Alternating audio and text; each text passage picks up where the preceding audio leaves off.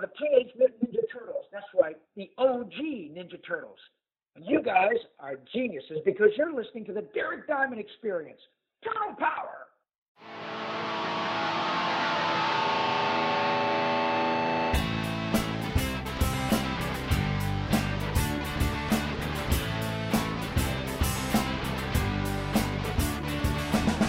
Welcome back to the Derek Diamond Experience podcast. It's Pensacon week, and today I'll be chatting with a Pensacon guest, Emmy award winning voice actor Mr. Rob Paulsen. You may know him as the voice of Pinky from Pinky and the Brain, Yakko from Animaniacs, Raphael from the original Teenage Mutant Ninja Turtles.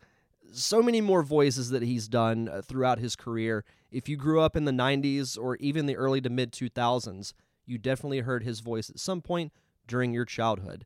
He joins the show to talk about growing up in Michigan, his love of talking with fans, what ultimately drove him to become a voice actor, the process of prepping for a role, uh, some of his favorite characters, and the powerful inspiration behind his upcoming book, Voice Lessons. It was great getting to chat with Rob. I grew up watching a lot of the shows that he was on. Uh, back in the early to mid 90s. So, this was really cool, and I hope you guys enjoy it. So, without further ado, here is my conversation with Rob Paulsen.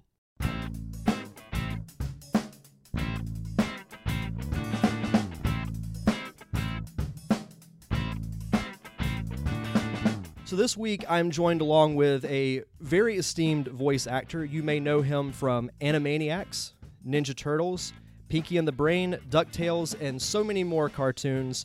Mr. Rob Paulsen, how are you today, sir?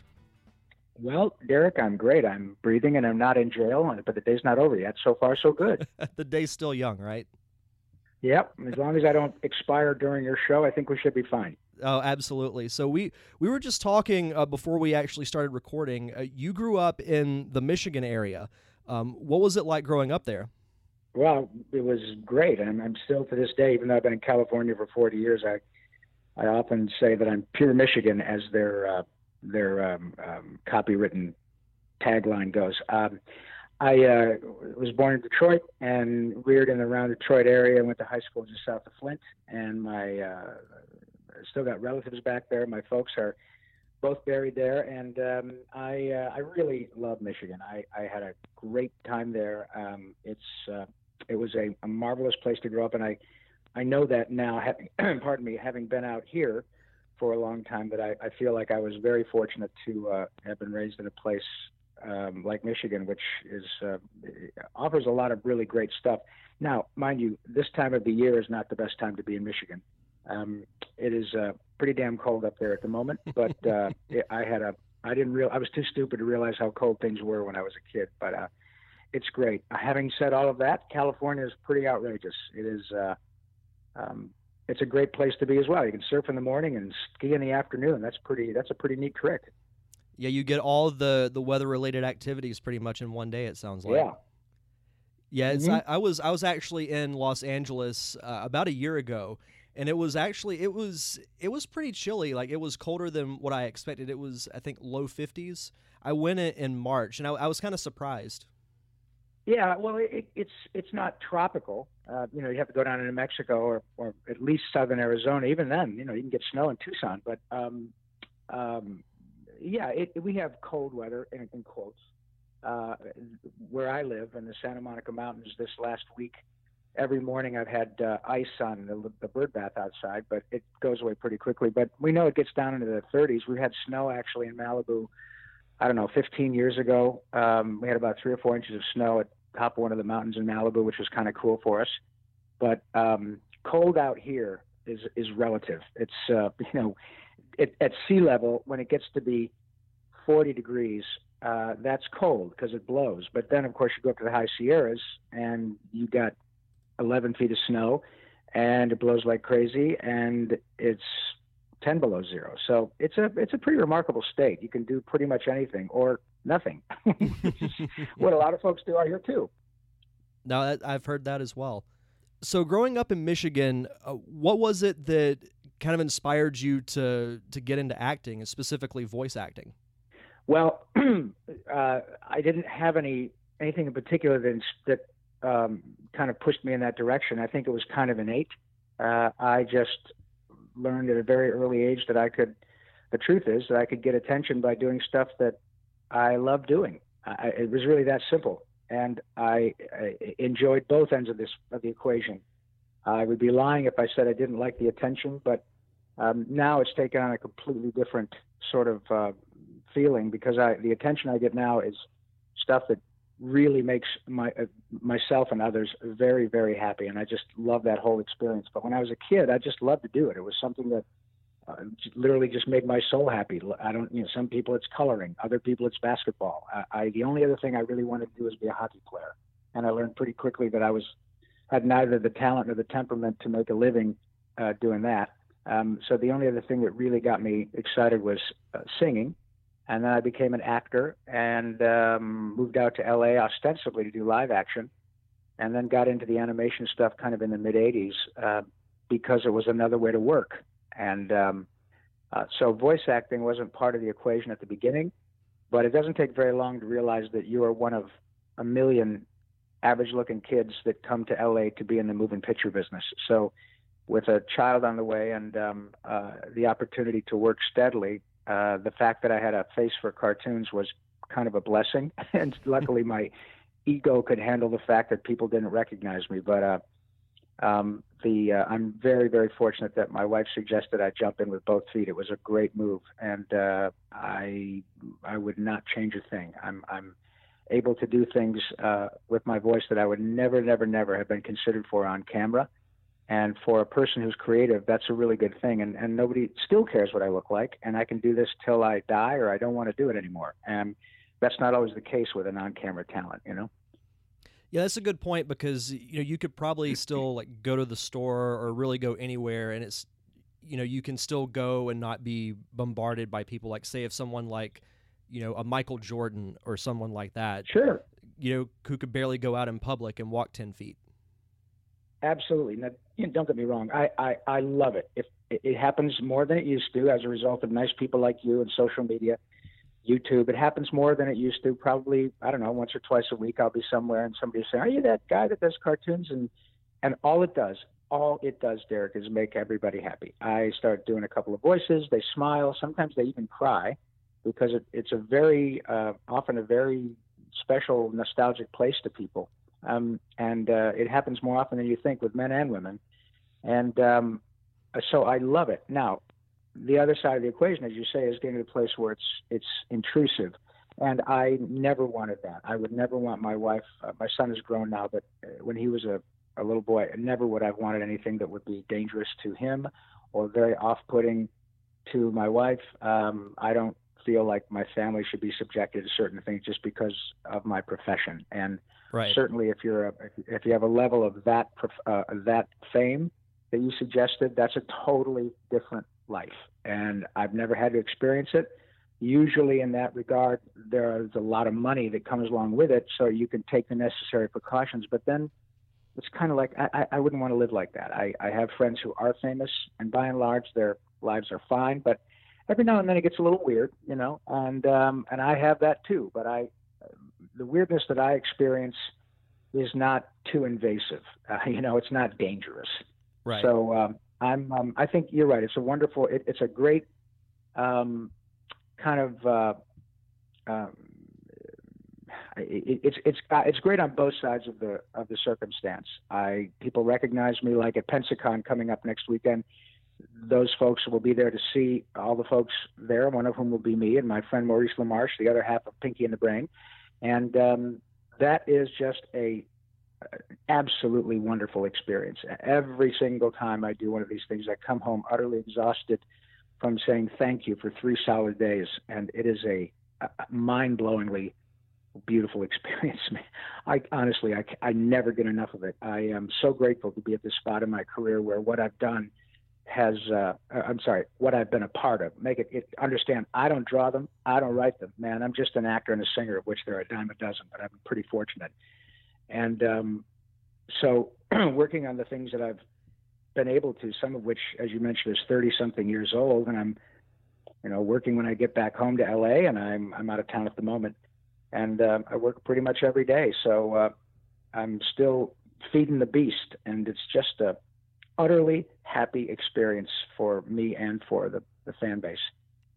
No, and that's that's the dream to to do what you love. Boy, absolutely. Here, here. So, kind of backtracking a little bit, when you transitioned into voice acting, how is it that you? Because I know one of your first roles you got was on uh, one of the GI Joe incarnations. Um, how did Yeah. you how did you get the role of that, and then how did that blossom into, you know, getting more steady animation work, and then that was kind of, you know, you figured out that's that's what you were gonna do. Well, the um, it's it's not mystical or strange or anything. It's just I had an opportunity to audition for animation, which, as I said, wasn't my normal, uh, rather wasn't my uh, uh, necessarily the reason I came out to LA. But I came out to LA to work and to be as creative as I could be, and ultimately try to make a living at it. But what drove me out here was not the money. I, I wanted to to be creative and with people who were of a like mind and and try to make my way like millions of others. Um, so that was another opportunity to make a living. And um, within the first hour, uh, working with people like Frank Welker and Peter Cullen and Chris Latta and uh, all these Michael Bell, Jack Angel, uh, wonderful actors, uh, I thought, man, this is great.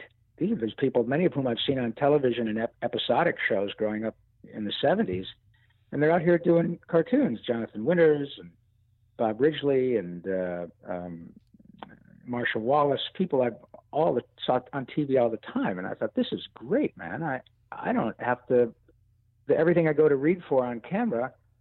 Uh, there's a physical aspect of the casting issue, which is of course makes total sense. We're looking for a guy.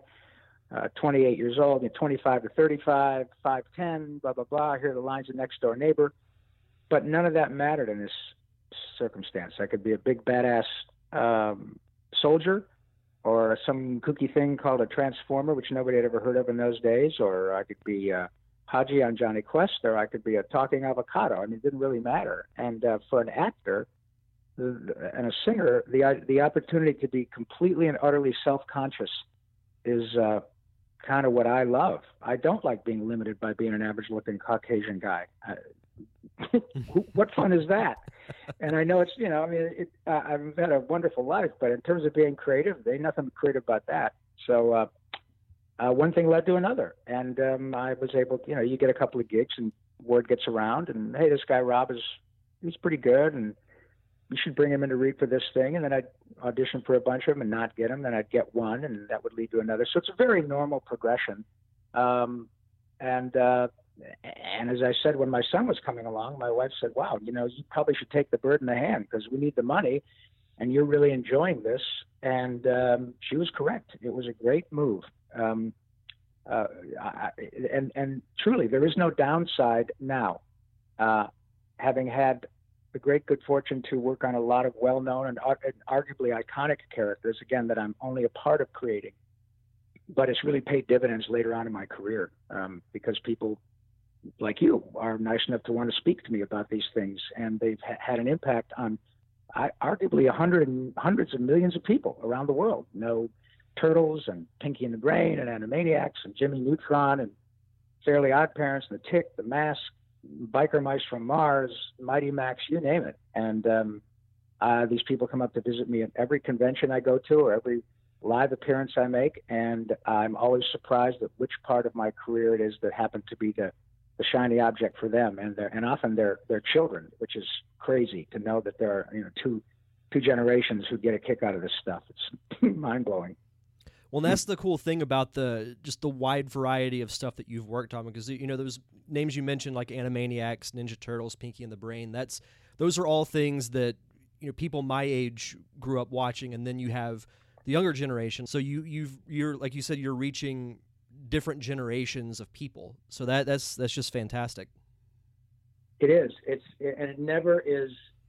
It's it's never not fantastic. Um, it's the most wonderful way in the world to make a living, and it's always a gas, uh, particularly meeting the fans.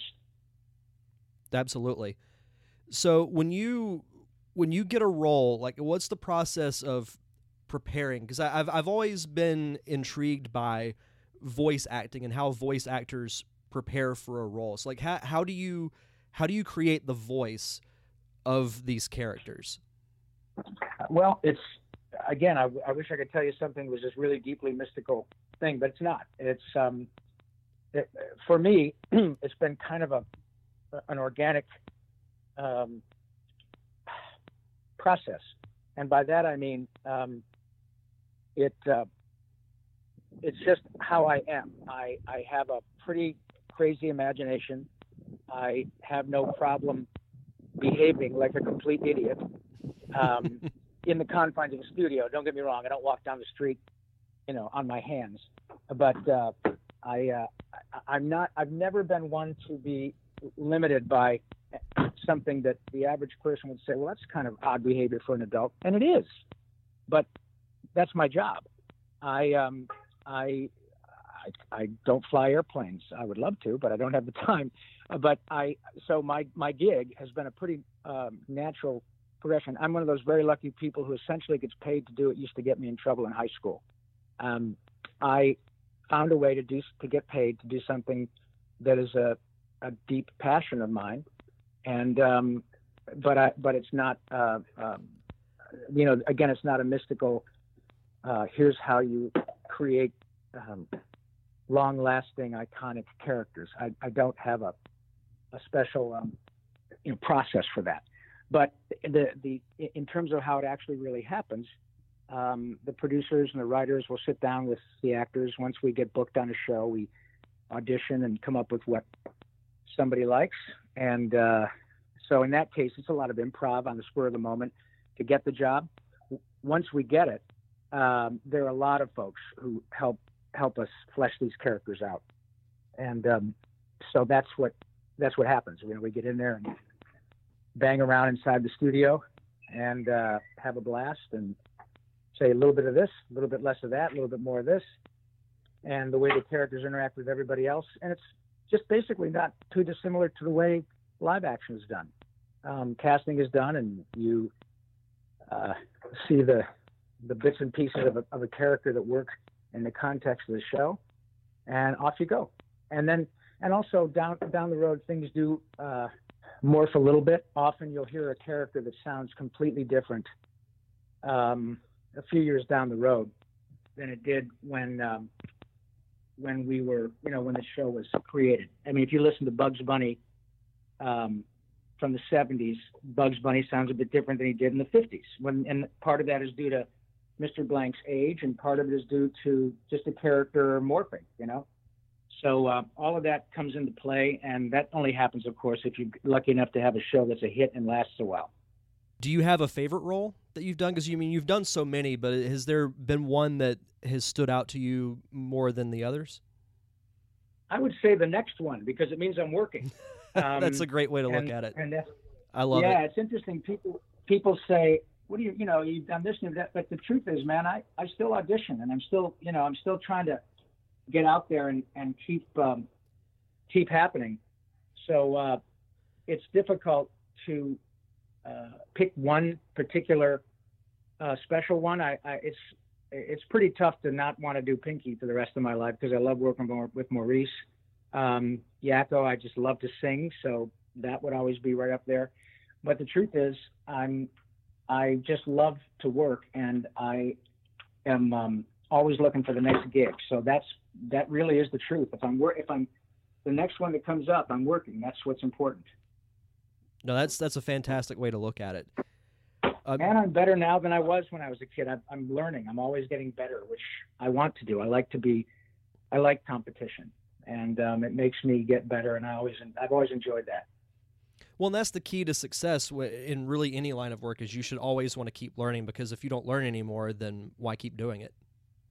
Here, here. Well said, buddy. I totally agree. Um, I did want to backtrack on, on one uh, one of your voice roles that was actually one of my favorites from one of my uh, favorite shows as a kid. Um, you were the voice of Antoine in the Sonic the Hedgehog cartoon. How was your time working on that show? Because you had um, Jim Cummings and you know other notable voice actors on that show, uh, which I think is yeah. extremely underrated. Uh, what was it like working on that show? Thank you. It, um, funny you say that. I was just working yesterday with Roger Craig Smith, who is now Sonic on whatever Sonic thing there is out there. He's been Sonic for a while. Um, oh, it was great, and it was Nancy. No, no. See, it was uh, Cat C, Jim Cummings, uh, Jaleel White.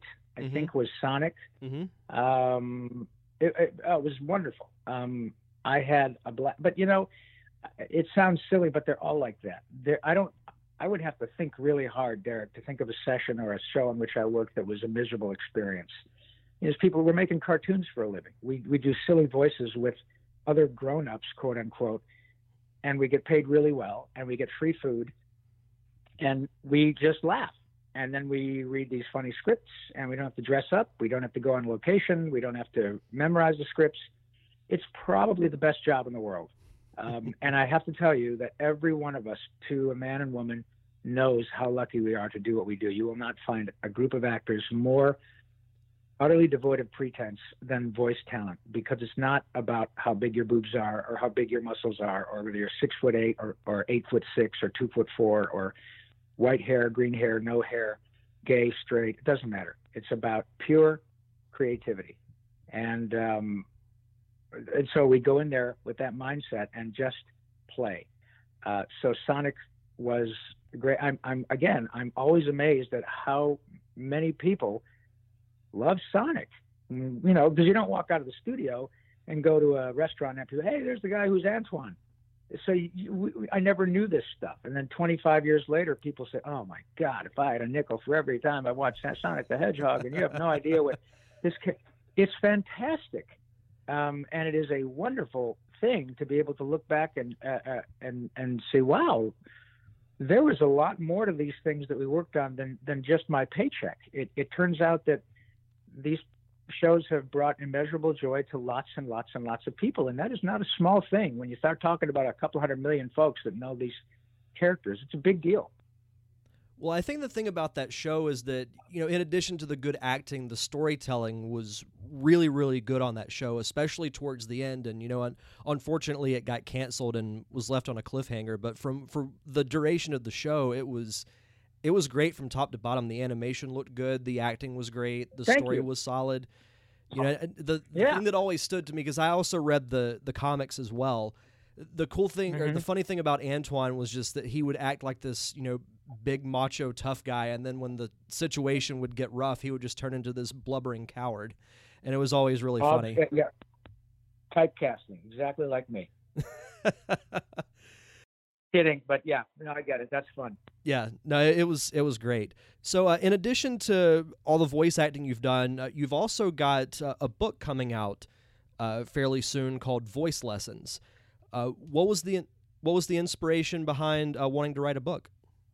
Well, um, actually, just a, a a health thing that I went through shined a whole different perspective on my career. I, I had no real interest in writing a book because, frankly, the last thing the world needs is another Hollywood memoir, and I'm not even a celebrity. And I and I don't mean that it's not false modesty. I'm good at my job, but uh, the characters are famous, and I'm just a part of it. Um, so I thought, well, nobody is going to buy the book, and what's the point?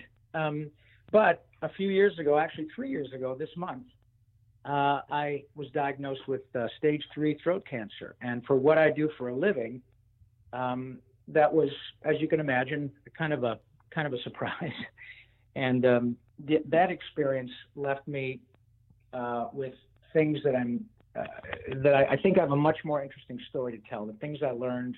Uh, not only going through the treatment, which was pretty pretty brutal. Um, and I'm fine now, uh, but along the way, I had had these great opportunities to spend time both on the phone and in person with a number of children who were in horrible circumstances, and many of whom didn't make it. And their parents would keep in touch with me, and still do after their kids were gone. Uh, and I never realized the extent to which those experiences would help me deal with my own um, time in the cage, so to speak. Mhm. Um, it really gave me a, a, a, a it, it helped me, uh, you know, my sense of humor, my natural sense of humor buoyed me. But those examples of, of courage that I could never ever comprehend um, with the parents and the children uh, who went through much tougher things than I did. Those experiences really helped me a lot. So I think I have a much better story to tell now. And it's not so much about my struggle because my struggle is in quotes. My struggle was for a couple of months, and my family's was for a couple of months. It wasn't for my life. I've had a wonderful life, um, but uh, the way that uh, I was able to get through it with the help of all these examples I've had throughout my life, I think that's an interesting story. And now I'm in a position uh, to perhaps be helpful or inspirational to someone else. And uh, that really is what it's all about. It really is all about paying it forward. These kids and their parents did things for me that they never would have known. Clearly, they didn't, because a lot of them are dead. Um, but it, to me, it's about uh, helping the next person who's going to struggle with your own example. And um, we we really, really, really are all in this together. So this is not about money or not about ratings or anything. Um, it's um, it's a great opportunity for me to help and it's also something I really enjoy. I'm, I'm looking forward to the opportunity to talk about the book and uh, do public speaking and all of that. It's a it's a wonderful experience.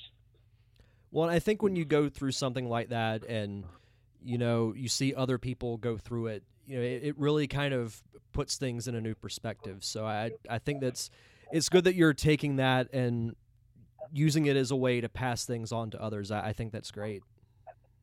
Thank you. I uh, I appreciate that. I, um, as I say, I, I, I'm not at all a hero. Um, these, uh, uh, you know, people every day, and I'm sure you've talked to them. Cops, firefighters, first responders, teachers, you name it. People are heroes and do things every single day that don't have one lick of publicity drawn to them, and what they do is utterly, unabashedly heroic. Uh, in my case, I had great doctors and a great family who helped me get through it. But the the the, the important uh, part of my book to me is to be able to find inspiration and heroism kind of when, when you least expect it. In, inspiration, like love, in my opinion, comes from the most unexpected places. And um, I, uh, I, I just love being able to share those experiences about kids who seem to be the least of us uh, in hospital beds, tubes coming out of them. Parents are a mess for obvious reasons.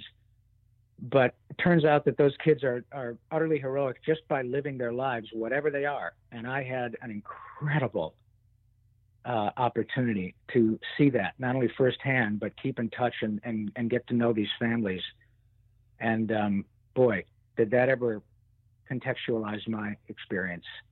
Um, and it can for anybody. It's not about because I'm an actor or a voice actor or whatever. It's um, it's just an opportunity, and, and to the extent that I've gained any notoriety as a result of this work, then I want to I want to help. And I sure as hell am. You know, I'm not the guy who's going to be the Nobel Peace Prize winner, but we're like I said, I really feel like we're all in this together. And you, when you have an opportunity to help, you can't not do it. Um, it's just sort of the human thing to do. And um, so I'm, you know, bring it. I don't think I could have said it any better. Thank you. Uh, but you mentioned this earlier. Um, you've mentioned, you know, going to conventions and talking with fans and whatnot. You're actually going to be in my neck of the woods at Pensacon, uh, which is February 22nd through the 24th at the Pensacola Bay Center. Everyone should go get tickets now. Uh, have you ever been to Pensacola before? I have not. I've been to Florida a number of times, but never up north there, and uh, on the Gulf Coast, and I'm really looking forward to it. I've never been, and my my pal Maurice LaMarche, the other half of Pinky and the Brain, is going to be there with us, and uh, man, we're gonna have a ball. I think that's next weekend. Mm-hmm.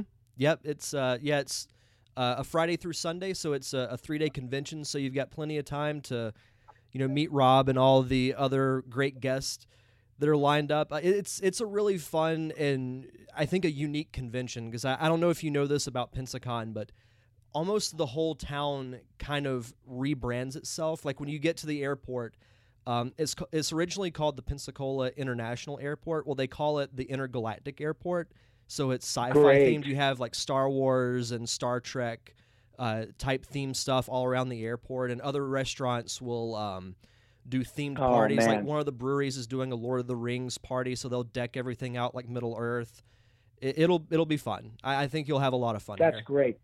I'm so looking forward to it, man. Honestly, I'm, I'm really am. I, and Maurice is too. I was just with him last weekend, and we're very excited. Last question: Do you have any social media or website you'd like to plug so the listeners can follow you? Yes, please. Uh, my Twitter feed is at Yakko Pinky, Y A K K O P I N K Y, all lowercase, one word. Um, Instagram is Rob underscore Paulsen, P A U L S E N. And uh, on Facebook, it's Rob Paulsen, voice actor. That's pretty easy. Um, so uh, please follow along and I try to post interesting stuff and things that aren't too uh, self-aggrandizing. I don't ask for prayers for my cat kitty going in to have their you know claws taken out or anything like that. I um I just uh, post stuff that's fun and germane to my work, and um, and we'll have a ball. Not and by the way, disclosure. Not that it's a bad thing to ask for prayers for your kitty who's getting declawed. I, I just I just have a little more fun than that. Thank you. No, I I got gotcha. Well, Rob, thank you so much for joining the show. It was great, and I can't wait to meet you at Pensacon. Thank you, buddy. It's my pleasure, Derek, and, and have a great weekend. And thank you so much for taking the time to chat with me. Thanks again to Rob Paulsen. Can't wait to meet him at Pensacon this weekend. You can follow him on Twitter at Yakko Pinky, on Instagram at Rob underscore Paulsen, and on Facebook at Rob Paulsen Voice Actor.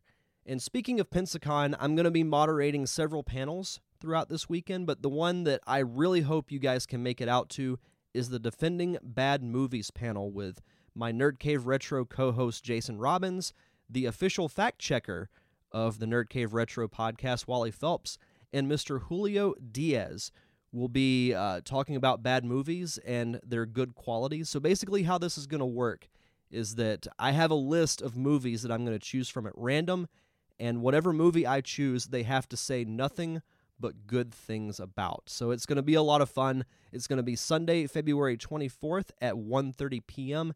in room B of the Pensacola Grand Hotel, which is right next to the Bay Center. But if you can't make it or you don't live in the area, I will be recording the audio and that will air as next week's episode of this podcast.